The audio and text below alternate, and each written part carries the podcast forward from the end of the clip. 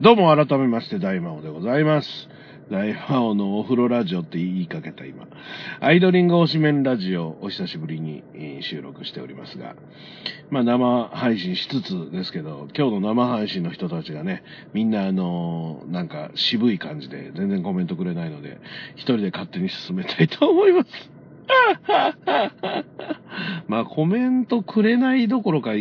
誰も見てない可能性もあるんですけどね。まあぼちらぼちらとやっていきたいと思いますけれども。まあ今日は3つほど話題がございまして、えー、まずフォンチーさんが事務所に入ったぞ。えー、さやねえが誤解任されたぞ。えー、そして大川さんが結婚引退を発表されたぞっていうこの3つの話題を主軸に、えー、お送り主軸ってなんだよ。やっていきたいなと思う。多分ね、短くなると思うな。そんなに長く話せるほどのネタを持ってないので。うん。うーん、まずはホンチーさんですかね。ホンチーさんが、なぜか今更ながら事務所にこう登録されるというか、所属されるということで、えー、まあ今更、うん、まあやっぱり一人で1年2年やってこられて、1年2年もうちょっとかな、うん、やってこられて、まあしんどい部分もやっぱあるんでしょうね。うん、なんだかんだ言ってもね。まあ、その中でいろんなことやってこられてるので、その今まで培ってきた、その関係性だけで一人っきりでここまでよくやってこられたなとは思います。うん。だけど、そこまでやってこられてなぜ所属なのかとも思うけど、例えばあの声優さんのね、えー世界なんかで言うと、もうすぐフリーになって、気づいたら所属してるとかしょっちゅうなんで、どうなんですかね。なんかアイドルとかだと、一度契約解除すると、次契約、別の事務所契約するまで、えー、1年は何も活動できないとかね。よく聞くんですけど、声優さんそんなことないんですよね。そんなこと聞いたこともないし。よくフリーになりました。円満退社ですとかよく聞きますので。うん。だから、そういう意味では、前の事務所との契約解除も、今回の事務所との契約も、本地さんにとってすごくスムーズだったのかなという気はいたします。うん。ただ、まあ、今回入られたのがスターダストで、スタダっていうのがですね、もうすごくこう SNS に敏感というか、させないんですよね。で、まあ、例えば、桃色クローバー Z 誰もツイッターやってない。ツイッターがどうも嫌いらしくて、スターダストの人は基本ツイッターやらないんですよ。みたいなんですよね。だからやらせないんでしょうけど。ところがね、桃色クローバー Z の皆さんね、インスタをやるんですよ。これがよくわからないんですよね。インスタグラムはやらせるけど、ツイッターはやらせない部分の差がよくわからなくて、例えばインスタって、お互いにフォローし合ってなくても、メッセージ送れるじゃないですか。もう Facebook に至っては電話かけれますからね。あれをフォローしてないとダメなのかな。でも、相互フォローじゃなくてもメッセージ送れるんですよ、インスタは。ちゃんと。それを読むかどうかは別ですよ。相手方が読むかどうかは別ですけど、ちゃんと送れるんですよね。とはツイッターは基本それは送らせない方法にしていれば、自分がフォローしてないとこからのメールは送ってこないわけですよ、DM は。送れない設定になってるから。ツイッターの方がセキュリティはマシなんじゃないかなと思ったりもするんですけど、どうもなんか誰かしらがやらかしたらしくて、えー、ツイッターにアレルギーがあるらしい。らしいで情報ですけど。誰がとかもよく知らないですけど、そういうことがあったらしくて、えースターダストの人は基本的にツイッターをやらないと。なので、本地さんも、今もまだ残ってんのかな？本地さんのアカウント見てみ。この間はね、その、アカウントはそのうちなくなりますっていうのは、見たんですが、えー、ふおんち、あ、もうなくなってますね、アカウントそのものが。そのものが、なくなってる。ブログはやってる。ほうほうほうほうほうほうほう。へえ。そうなんですね。はあ、はあはあはあ、ブログは、アメブロをまだやってらっしゃるのかな？っていうことは、アメブロを確認しないといけなくなると。えー、まあ、どうなんでしょうね。本地さんを、の活動、これ渋谷クロス FM 出ましたよって昨日出てたらしいですが、昨日か一昨日なのかな。まあでも、そういう情報も、ブログとかを見に行かなきゃいけないってことね。ツイッターじゃもうわからなくなったってことだよね。うん。よし悪しあるな、この時代ね。この時代にその自分発信の SNS をできないっていうのは、なんだろう、ファン離れを引き起こさないか心配ではありますが、ただ、そんなことをしなくても、そういうファンではない人が、いつでも見つけてくれる状況に置いてくれる事務所なら、それはそれでいいわけね。もちろん。だからそれができるのかどうか、やってくれるのかどうかは気にはなりますね。うん。まあ、スターダストがちゃんと動いてくれれば、その辺は問題ないんじゃないですかね。もうアカウントが完全に消えてしまっているので、ちょっと、あれですけど。まあ、ちなみに、あの、アイドリング推しメンラジオ、何年も前から、実は本地さんにイベントに出てもらおうと思ってですね、えー、オファーをかけておりました。うん。今年の夏はかけたかな？今年の夏はかけてないかもしれないな。うん、かけておりました。それは、彼女がフリーになった直後からかけてましたので、まあまあ前ですね。えー、っとね、何年か前の TIFF の現場でお返事が来てですね、あのー、結構いいとこまで行ったんですよ。結構いいとこまで、えー、ギャラ交渉とか、えー、その辺のことも含めて、結構いいところまで行ったんですけど、えー、ちょっとご破産になりまして、それっきりでした。で、その時は、彼女自身がメールアドレスを、お仕事のご依頼はこちらって、ツイッターのとこに書いてたので、プロフィールに。そこに直接メールをして、まあ返事なんかもらえないだろうなと思ったら返事もらえたので、えー、結構いいとこまで行ってたんだけど、残念ながら呼ぶことができなかったっていうのが真相でございます。まあでも、なんとかしたかったですけどね。なんとかしたかったですけど。まあ、正直何を話すのかっていうのはほとんど考えないんですけど、寸前まで。どうなってたでしょうね。そうだったらね。僕そこまで本地さんのネタ持ってないんだけど大丈夫かなと思いながら 今更考えてもね、もう呼べないですからね。まあ、スターダストにちゃんと交渉してきっちりギャラを払えば呼べるかもしれませんけど、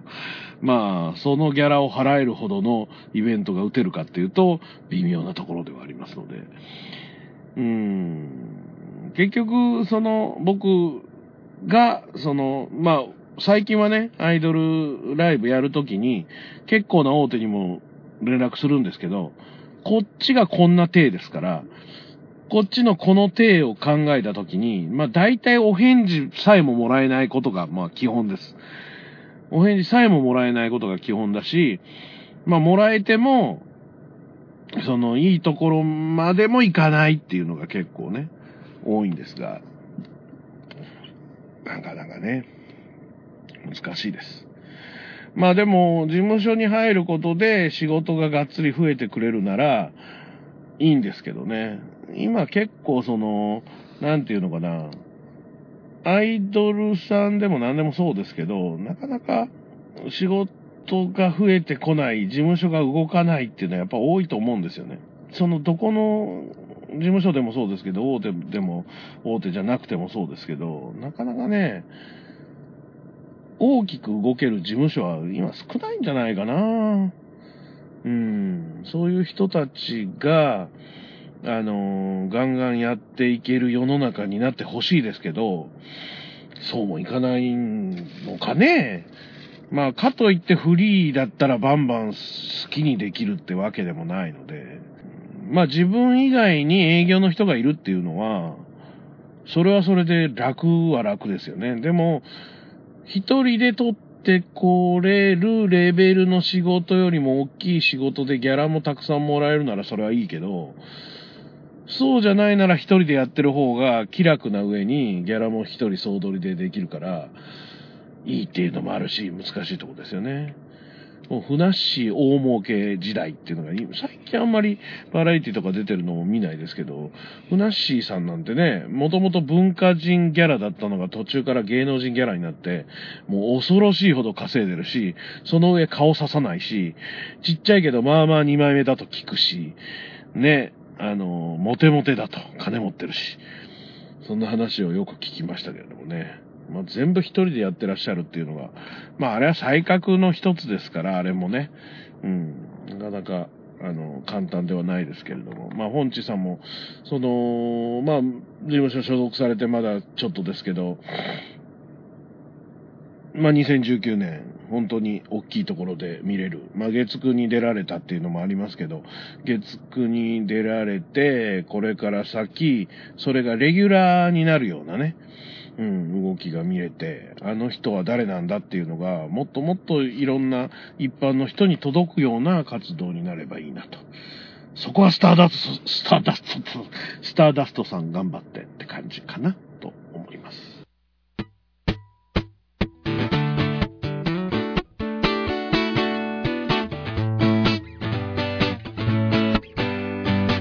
大魔王ラジオチャンネル。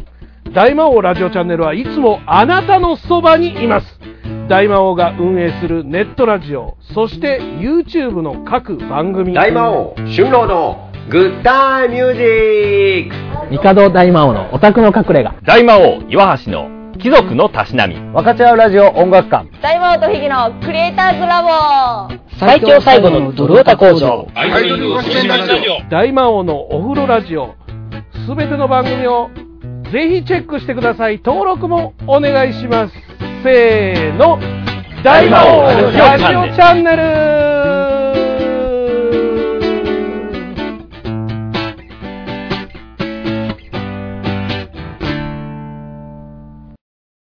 タイヤガーデンサイトタイヤを調整する必要がなくてもタイヤを交換する予定がなくてもそもそも車を持っていなくても？社長も来たんです。僕に会いに来てください。お待ちしてます。大阪モノレール豊川駅近く佐川急便前。あなたの街のタイヤ屋さんタイヤガーデンサイト。タイヤガーデンサイトでググってググって。はい。そしてえー、さやねですね。さやね本当に情報を持ってないから短いよ。言っとくけど あの、加藤さやかさん、ご解任ということで、めでたいですね。これで、お子様が、ミラッチョ、マナミーゼ、3人目？他誰か子供産んだ人いた？いや、まあ、知らない人はわかんないけど、あんまり、こう、情報が回ってこない人もいるので、わかりませんが、でも、アイドリングベビーがまた生まれそうということでね、えー、無事に元気なお子様を生まれたらいいなと思うんですけれども、最近そういえばそんなにすごい活動されてませんもんね。まあ子供がいるからっていうのはあるのかな加藤さやか、はい。ツイッター。レコ大。え、レコ大ってもう終わったの？全然関係ない話だけど、レコ大って終わったんですか？で ?31 日じゃないんだ、最近ね。へー。ニコジョッキー、あ、ニコジョッキーはや、やられてるんですね。うん。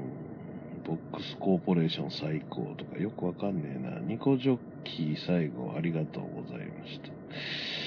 た。はいはいはいはいはいはい。マシュパラ新番組やってます。あ、結構やってるな意外とあれですね、ネット番組系の仕事はされてるんですね。僕は知らねえだけか。よくそれでさやねえの話するとか言ったな、俺。すごいな。すごいですね。ええー、まあでも結婚されてね、その、お子様も、できて、うん。それでいてこうやって仕事もして、それで、何ですか、アイドリングの後輩たちとも未だに、いろいろとやってるって、ING のこともなんかいろいろやってるとか、はあ。いや、未だにこのメンバーが仲いいっていうのは、まあ全員じゃないでしょうけど、もちろんね、全員仲いいとは思ってませんけど、仲いい人たちが未だに仲良くしてるっていうのをツイッターなんかで見させてもらうと、まあ一応こうやってアイドリング推しメンラジオなんて番組をやってた身としては、すごくまあ嬉しいっすよね。うん。アイドリングファンの残党たちも仲良くしてね。僕はあんまりそういう人たちと仲良くないですけど。あんまり仲良くさせてもらってないっていうのもありますが。まあでも本当にそういう、なんていうのかな、幸せ報告っていうのが聞けるっていうのは、幸せなことだよね。今時だからさ、あの、爆砲とかさ、見てると、あの人は今何をやってるのかとかやってるけどさ、あの、ああいう番組どんどんやりにくくなってますよね。まあもちろんあれはドンって出た人、まあ見てるとそんなにドンと出てない人も出てくるんだけど、30年前、平凡パンチで賑わした クラビアアイドルとか出てくるからあれだけど、こうやって元アイドリングが何やってるかっていうのは、あの、全く出てこない人っていうのは数人じゃないですか。1、2、3、4、5、6、7、7ぐらい？一気で言うと7ぐらいだよね。ほぼ何やってるかわかんない。まあでも誰かしらのブログとかには出てるんじゃないかな。僕ほとんどブログをチェックしないのでわかんないですけど、9でしょ？で、10、11、12、13、14、15、16、17がちょっと微妙ですけど、これもまあ、誰かしらのブログとかツイッターで稀に出ますよね。で18がさっぱりわかんないですね、今ね。18はさっぱりわかんない。19、20、21でしょう。まあまあ、ちょっと21が微妙ですけど。で、22、23、20、24ちょっと微妙ですね。はい。25、26。一般人になった26でさえ、一応見れますからね。彼氏と飯食ってるみたいなことを答えてあげてらっしゃいましたが。そうやってその先のことが分かって、しかもそれが仲良くしてるとかいうのを見れるっていうのは、このご時世のアイドルを追いかけてるアイドルファンの特権な部分はありますよね。昔々のアイドルっていうのは、まあもちろんその選ばれし人たちですから、今みたいにアイドルって言えばアイドルじゃないし、で、アイドリングはその中でも選ばれし人たちのアイドルグループだから、余計にもっと見えなくなってもおかしくないのに、意外と見えるっていうのは、うん、ある意味幸せなんじゃないかなと思いますよ、本当に。まあ、加藤さんがも、もうこんなにいろいろまだまだ、まあ安定期に入ったとはいえ、えー仕事してらっしゃるっていうのはね、えー幸せなことですね。まあこの後も大川愛さんのご結婚の話をするわけですけど、まあやっぱりご結婚されてもお子様生まれても、まあ今回愛ちゃんに関してはね、引退されるっていう話だからあれだけど、後のことを知りたい、知りたいうーん、というかそれを感じさせてくれるものがあるのは嬉しい部分はありますよね。うん、知りたくないっていうのもあるけど、どうだろうな僕は結構昔から感じたい部分はあったので、うん。だからこうやって感じさせてくれる結婚してもさ、活動してくれる？引退してもどこか誰かのブログとかにちょろちょろ出てきてくれるっていうのは嬉しい限りですね。僕の推しは一切出てこないですからね。はい。もう僕のもう本当の推しは、もう一切見えない。まあ僕が見てないだけかもしれないけど、ほとんど感じることがないので、うん、そういう部分は、あの、羨ましい部分ではありますな。まあとりあえず、いいお子さんを、元気なお子さんを産んでいただいて、そのお子さんをまた、ツイッターとかでね、えー、全然顔はこう、スタンプとかで隠しといていただいていいので、元気な姿を見れたら、これがまた、こう、アイドリングファン身寄りに尽きるんじゃないかなと、そんな気がしております。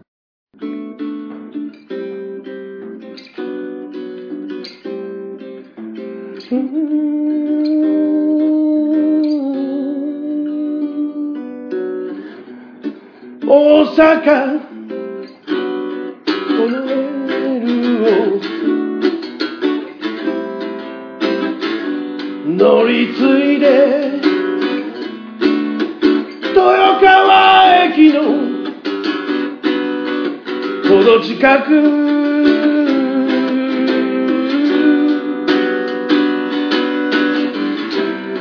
そこが北大阪タイクタイヤも扱ってるプロのお店。ああ北大阪タイヤに。遊びに行きませんか？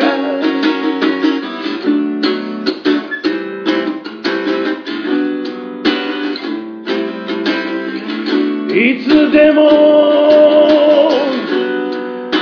素敵な天さんがあなたを待ってます。タイヤのことなら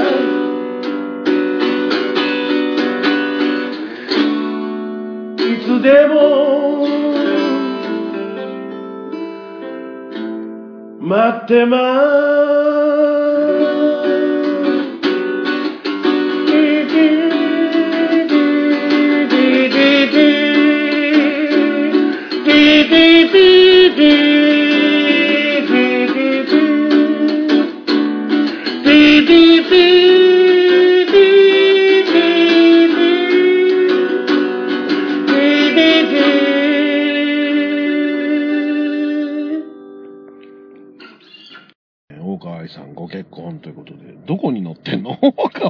結婚って、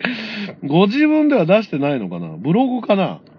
ブログかな？今ツイッター見に行ったら大川さんのツイッターは全然そんなこと書いてませんでしたね。大川愛。2017年9月、元ジャニーズのメンバーの交際が報じられましたと。それは知らないな。それ知らない話だな。結婚、大川愛引退へ。あ、やっぱりその元ジャニーズの人なの ?6 月で引退、結婚引退、一般男性だけど元ジャニーズじゃないかという噂がありましたと。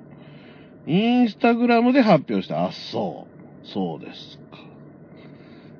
まあ話をするのに全然調べてないというね。インスタの方で見たらいいのか。これか。この度、私事ではありますが、かねてよりお付き合いさせていただいていて、一般男性の方との婚約をご報告するとともに、2019年6月末をもって芸能界を引退いたしますことを報告させていただきますと。15歳の時に上京してから10年間たくさんの経験をさせていただきました。アイドリングのメンバーとして過ごした約7年、本当にたくさんのことを学ばせていただき、育てていただきました。メンバー、スタッフさん、そして素敵な、素敵なファンの皆様にも出会わせてもらった場所です。アイドリングという場所があったからこそ、大川愛という存在を少しでも皆さんに知ってもらえたと思います。感謝の気持ちでいっぱいです。小さな頃から夢だったモデルとしての活動もさせていただけるようになり、バラエティ番組、グラビア、キャスター、いろいろな素敵な経験をさせていただき、すごく幸せでした。ここまで応援してくださったファンの皆様、皆さんの温かい応援で私自身支えられ、頑張ってくることができました。本当に感謝しています。関係者の皆様、温かく見守り続けてくださり、えー、見守り育ててくださりですね。本当に感謝しています。これからは心から尊敬する彼を支え、二人で仲良く、温かい家庭を築いていけるように精進したいと思いますと。皆様10年間本当にありがとうございました。引退まで残りの時間も温かく見守っていただけたら幸いですと。だそうです。そうか、このインスタ見たんだな。僕もツイッターはあんまり、えーやられてなかったんですね。そういうことですね。まあでも引退はもったいない気はしますけどね。結婚してももうちょっと続けていただきたいなという気はします。ファンの立場からするとね。ただ、まあもちろん自分自身のその決断ですし、の一般人になって、その彼を支えていって、主婦としてやっていこうという気持ちというのは大切にしてあげたい。してあげたいっていうほど偉そうなもんじゃないですけど、大切にしていかなきゃいけないんだろうな、ファンとしては、という感じがしますね。まあでも、まあいろんな仕事をされてきてモデルとしてもそこそこ JJ で長くやってますよね。だから全てを捨ててもいいと、うん、思えるぐらいの彼に出会ったっていうことなんでしょうし、まあ芸能人としてもう大成功とはなかなか言い難いじゃないですか。うん。アイドリングで今んところ本当に大成功っていうのはアミミと多分朝日ぐらいかなという気がするので、ある程度成功して一般の人の目にも触れるようになった人までは大川さんは多分行ってないからこそ捨てれるっていうのはあるでしょうし、あみみも、えー仕事をセーブしつつもまだやってるのはやっぱりそこは捨てにくいんだろうと思うんですよね。もう多分ほぼほぼ大阪に住んでらっしゃると思いますし、そういうその仕事もセーブしつつ、ほとんどそういう生活をしてらっしゃるけど、でも辞めないじゃないですか。だからそこの部分っていうのはある程度差があるんだろうなと思いつつ、だけれどもやっぱりやってほしいという気持ちと、まあ苛まれるよね、そういうのね。おめでとうございますなんだけど。まあ自分がそこまでをしてるわけじゃないからっていうのもあるし、まあそもそもガチ恋をほほぼしないので、まあやっぱ幸せになってほしいからね。自分が応援してきたアイドリングのメンバーがどんどん幸せになっていくっていうのは、すごくいいことだと思います。あのーまあ結婚されたり、まあ今後、あの、めでたい話の席でなんですけど、席じゃねえよ。別に席じゃないけど、めでたい話をこれからっていう話の時にあれですけど、まあ、例えば離婚とかね、その悲しい話も絶対ついて回るじゃないですか。だけど、とりあえずはまず幸せになることがないと、不幸、不幸先よりはいいでしょ？いいか最初と最後がね、やっぱ幸せじゃないと良くないと思うので、間いろいろあるじゃないですか。まあもちろんいろいろあって当然なんだけど、どんな生活してても喧嘩もするだろうし、もう非常に険悪なムードになることもあるでしょうけど、まずは、その、本当に尊敬できる彼っていうのと、幸せな生活を築く努力をするということがまず幸せですよね。うん。そこが、多分彼女の幸せの場所なんだから、そこの幸せな場所に、えー行かれることをめでたいなと。祝福したいなと思いますね。大魔王ラジオチャンネルというか、アイドリング推しメンラジオっていうのは、彼女たちの活動を面白がったり楽しがったりするのもそうだけど、そこを通過した人全員の幸せを祈る番組でもありたいなと思うので、そういう幸せ話っていうのができるっていうのは嬉しいですよね。アミミの結婚の時も、多分ミラッチョの結婚の時とかもラジオやったと思うんですけど、こうやって、まあ、誤解人とか、事務所入ったよとか、今回は本当不幸な話が何一つないから、それでかな、話すことないの。幸せな話っていうのはなかなか話せることがないですよね。やっぱりね。嫌事の方がよっぽど話せますよ。幸せだからこそ話すことがなくても、まあまあでも、うん、番組としてはそれでいいのかなという気がいたします。アイドリング推しメンラジオはね、非常にもう今や、本当にぼつぼつしかやらない番組ですけど、この年末に、2018年の最後に、まあ一応幸せな話で締められてよかったんじゃないかなと、そんな風に思います。えー、大川愛さんの結婚引退、そしてまあ幸せな主婦の道に行かれること、そして加藤さやかさんの誤解に、そしてまた、まだまだ将来の展望が望めるスターダストへ入られたポンチさんの今後も祈りながら、えー、短いですけど、今回は締めたいと思います。えー、アイドリング推しメンラジオ今年も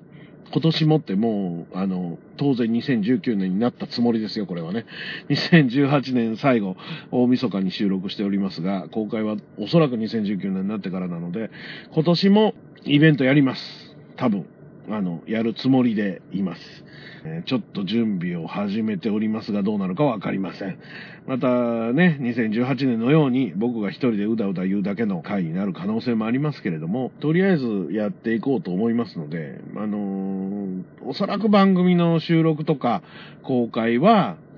今と同じような数ヶ月に1回のペースにしかならないとは思いますけど、よかったらお付き合いいただければなと思っておりますので、えー皆さん、こんな大魔王ですけど、これからもどうぞよろしくお願いします。2018年ありがとうございました。2019年もアイドリングおしめラジオ並びに大魔王および大魔王ラジオチャンネルをよろしくお願いいたします。それでは、皆さん、ありがとうございました。またやりますよ。いつかネタがあれば。待って待って待って待って、まだ終わらないで、まだ終わらないでくださいね。2018年は終わりました。えー今までの分の更新分で2018年は終わりました。えー明けましておめでとうございます。2019年になりました大魔王です。アイドリング推しメンラジオ、えー続けます。230回続けます。えーなんで続けるかっていうと、これあのさっきまでの分は大晦日大晦日に、えー東京じゃないな埼玉県川口というか戸田戸田にある銭湯の駐車場で生配信しながら撮ったんですけれどもこれ、まあ、まだ午前中だったと思うんですがその後ちょっといろいろとニュースが入ってきたので、えー年明けたらすぐに撮るつもりでいたんですが、えーもう、えー1月も8日になってしまいました。もうすっかり1週間も過ぎてしまったんですけどあの話題が入ってきたのでこの回にねじ込もうということで次の回にしようという考えはなかったですね。なんでかっていうと31日のこの日にえニュースが入ってきたからですがえーっとまずはそうですね渡辺エンターテインメントにいる、えーホットポットクッキングだった4人のうちの3人ですね、えー橋本瑠香さんと玉川ラムさんと高橋くるみさん。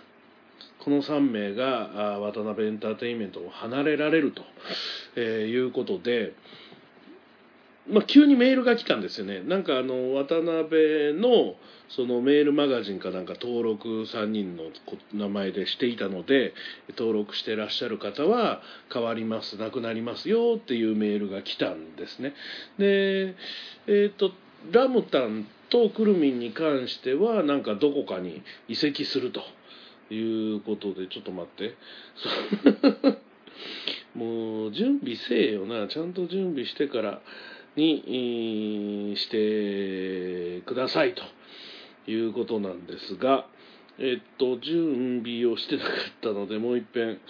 調べる。あれ渡辺エンターテインメントだから12月31日まで戻らなきゃ。結構意外とメール来てんな。これか。これだ。えーまず橋本瑠香さんはビスケットエンターテインメントつまり渡辺エンターテインメントのその子会社みたいな感じなんだと思うんですが契約を終了しますと、えーマイページより変更してくださいと。いうことでした。でラムタンはこっちもそうか。AM エンターテインメントへ移籍する運びになりましたと。AM エンターテインメントがよくわからないんですけどえーああのくるみんもそういうことらしいです。AM エンターテインメント、えー調べます。AM エンターテインメントウィキペディア。えー出ました。AM エンターテインメントは日本の芸能事務所 AME と、えーしますと。いうことで主に女性タレントを中心としたモデル俳優文化人などのマネジメント業務企画制作販売著作権などを管理していますと、えー高橋くるみさんと玉川ラムさんももうウィキペディアに追加されておりますねうーんとうんと元 AKB の人とか、元オースの人とかね。あ、ミケイラさんと同じになるっていうこと？ええー、マジか。ミケイラさんと同じになりました。事務所が。これはじゃあ渡辺でもなけりゃ、えー、ABEX でもない、別の、完全に別の事務所、2015年に設立、2017年1月に渋谷区東へ移転し、現在に至ると。えー、ミケさんとクルミンとラムタンが同じ事務所になったということになった模様でございますね。今調べて、今気づいたんですけどね。うん。あの、下調べをしない男、大魔王でございますが、考えてみたら2018年のそのアイドル現場ずっと調べてね112現場僕行ってたんですけれどもその一発目1月の一発目のあ一発目の現場は違うんだ一発目の現場は岡山のカウントダウンだったんですけれども2月1日かなんかにえーいわゆるそのカウントダウンを除けばね1月もう完全に風で伏せってたんですよ去年は。で風で伏せってて復活して初めて行った現場が4人っていういわゆるホットポットクッキングの舞台だったんですね。えークルミンとラムタンとでカエピョンとでルカピョンというその4人でやる芝居だったんですけど。うん、非常に感銘を受けてまたこの4人の芝居見たいなと思ってたらそれっきりになってしまいましたまあいろいろありましたからねでまあクルミンとラムタンは続けられるということですけどルカピョンに関しては完全にやめてしまうということらしいので引退ということを選択されたのでもう見ることはできないのかなと。あのお芝居見れたのだからある意味貴重でしたね。うん DVD 頼まなかったけど。ホットポットクッキングというその企画っていうもの自体がこれで完全にご破産になったと。考えていいのかなと。3人で続けていくのかなと思ってたので、えーそういう意味ではちょっと残念ですけれども、うん、まあ移籍した先でラムタンとクルミンの活動は見れていくのかなと思うのでその辺は期待したいと思います。まああのどうなのかな？今後どうなのかな？というのはよくわからないですが。まあでも まあミケイラさんもねちょこちょこお仕事されてるご報告は見るので、えーこの新しい事務所新天地でね、頑張っていただきたいなと。思います。まあルカピョンに関してはどうなんだろうなご本人の中で今後のことを考えた時にやっぱり、えーここいらで引く選択をされたのだとしたらそれはま尊重したいというか、うん、あのそうであるならばもうしょうがないですからね僕らに何かができるわけではないので、うんまあ、残念ではあります。うん、この4人のお芝居をまた見たかった身としては残念ではありますけれどもこれでアイドリング元アイドリングの子たちの中で完全に芸能から引退した人っていうのは何人なんですかね、えーちょこちょこまああの復帰というか、まあ、新しい形で始められる方もいらっしゃったりとかするんですけど、まあ、そのまま本当に完全に一般人として、えーやっていかれるのかどうかも分かりませんしね。そういう意味では寝起きで、えー完全に辞めるという選択をした初めての人がクルミンじゃないよ、えールカピョンに。なったということですよね。うん、まあ寂しい気持ちはあるけど早いうちにそのいわゆる区切りをつけておくっていうのも一つの、まあ、方法ですからね。うん、最近その僕もいくつかお芝居見せていただいたラムタンに関しては本当にお芝居が好きみたいですしご本人がね。でいくつか見た部分っていうのがすごくその彼女の、えー個性が出ててで自分自身の中で消化して出してる感じがすごくするので、うん、くるみに関してはちょっと今のところ、えーその4人のお芝居でしか見たことがないので今後どうされるかっていうのはよくわからないですし、うん、僕には語れる部分がないんですけれどもまあ新しい事務所でもね本当にそういうお芝居の仕事がどんどん来ればいいなと貪欲にやっていただけるのが一番嬉しいなと。そして僕が唯一、えー夏、えーあと年末年始以外で遠征できる木曜日にやってくれるお芝居を やってくれるとまた遠征することもできるかなと思っておりますので、うん、楽しみにしています。ある意味ね。そしてそして、えーもう一つあの年明けあの年末のうちにね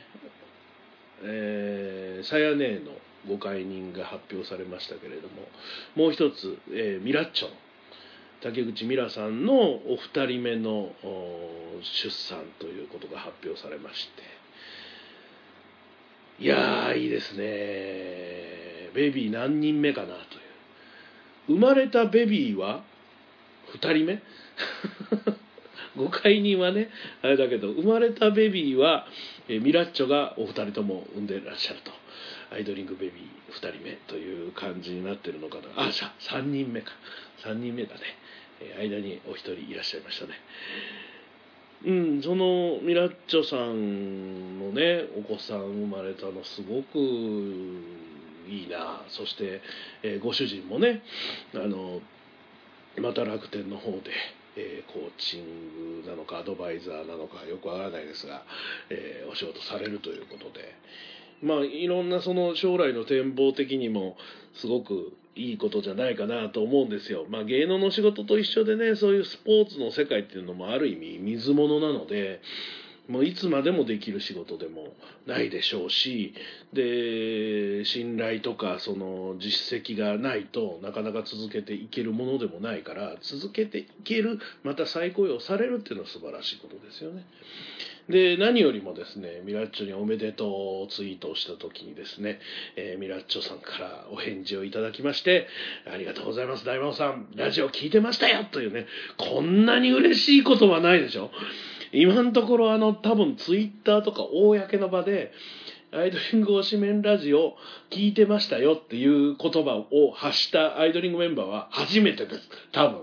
あの現場ではね聞いてましたとかあのー聞いたことありますとか言われたことは何度かありますけどラジオ聞いてましたよっていう言葉を公の場でみんなに見えるところで言っていただいたのはおそらく初めてなので、えーミラッチョさんにもまたお会いしたいですね。まああのイベントとかねまた芸能の仕事をされるっていうことになるにはまだもうちょっと時間がかかるのかなとお子様たちが手を離れるまでっていうとねあと10年ぐらいは少なくともかかるんじゃないかと思うのであのそれまで僕がイベントを続けてられるかは不明ですけれどもねその頃にはもう還暦寸前ですからね、えーできたらイベントとかにお呼びしてお話伺ってみたいなという気もいたします。まあでも本当にそのもちろんその悲しい話楽しい話いろいろあると思うしあんまり悲しい話っていうのはどんどん出てこないけどその事務所を辞めて引退しますっていう話も別に悲しい話ではないですしね。一つのその変化っていうのが僕らの目の前に現れるっていうのは一つのいいことかなと思っているので、えーお子様生まれた変化であり、えー旦那さんがその再雇用なのかお仕事を続けられるっていうことも変化ですしそういうのが僕らの目の前に現れてくるっていうのは